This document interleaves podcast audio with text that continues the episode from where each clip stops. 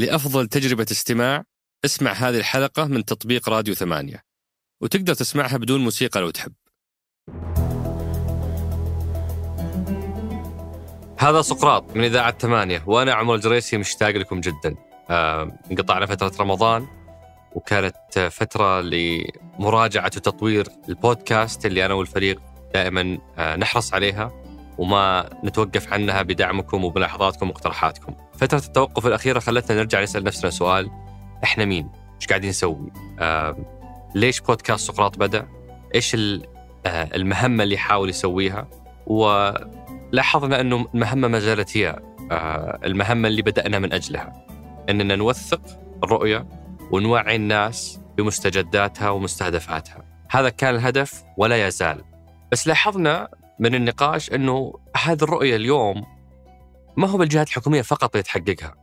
يعني الفترة الماضية قابلنا 83 ضيف يمثلون الوزارات والشركات الحكومية والهيئات ومختلف الجهات الحكومية وهم اللي كانوا آه، رأس القطار اللي يقود تحقيق الرؤية.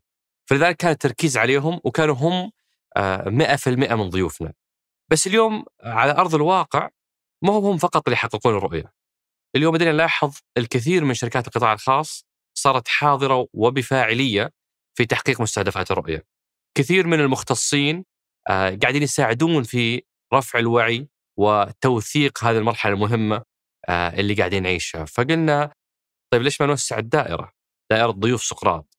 فأول شيء مستجد حتلاحظونه من اليوم وصاعدا هو أنه ما زلنا شريحتنا الأساسية من الضيوف هم قادة التحول في الجهات الحكومية لكن أيضا توسعنا شوي وصرنا نستهدف قادة الأعمال وقادة الرأي اللي مهتمين ومتخصصين في مواضيع الرؤية وملفاتها.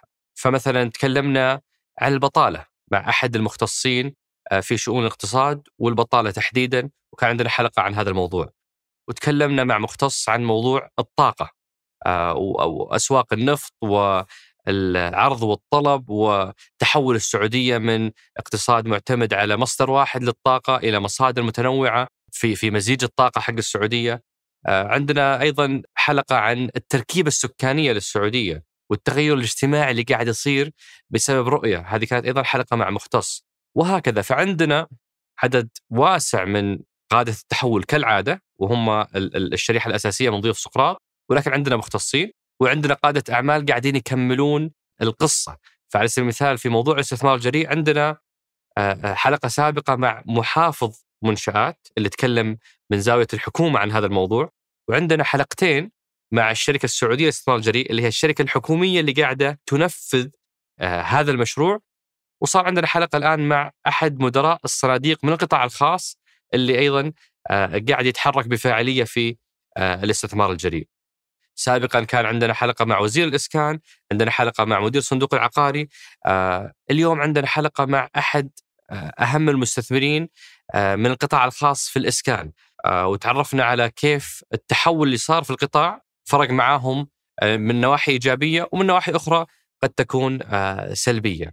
فهذا يمكن أهم شيء جديد حتلاحظونه في المرحلة الجاية من بودكاست سقراط إنه إحنا اليوم ما زلنا نتابع الرؤية، ما زلنا نوثقها، ما زلنا مهتمين فيها، هذه مهمتنا، هذه هي قضيتنا ولأجلها وجد بودكاست سقراط ولأجلها هو مستمر، ولكن الفرق إنه توثيق الرؤية لم يعد فقط على لسان قادة التحول، بل أصبح أيضا على لسان قادة الأعمال وقادة الرأي كذلك.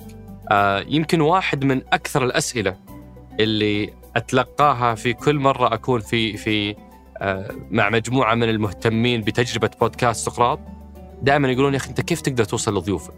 كيف قادر تجيب آه، هالضيوف وهالأسماء المهمة؟ وهذا الحمد لله يعني آه، أحد مؤشرات النجاح اللي فريقي وأنا نفتخر فيها الحمد لله والإجابة بكل بساطة إحنا مدعومين مدعومين بقوة وهذا الدعم هو من أصدقاء بودكاست سقراط هذه هذه ليست مجاملة هذه حقيقة عدد ضخم يعني يمكن يزيد على 30 أو 40% من ضيوف بودكاست سقراط كانوا بترشيح وتنسيق من الأصدقاء نفسهم.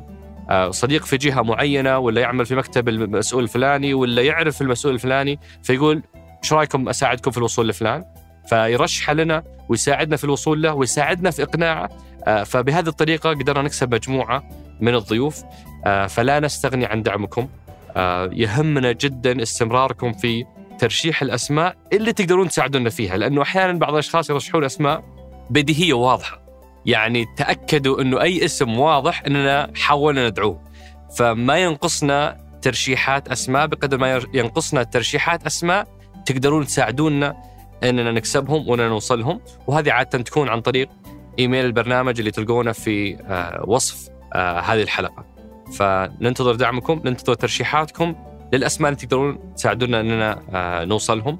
متحمسين لاستئناف بودكاست سقراط بعد التوقف البسيط في رمضان.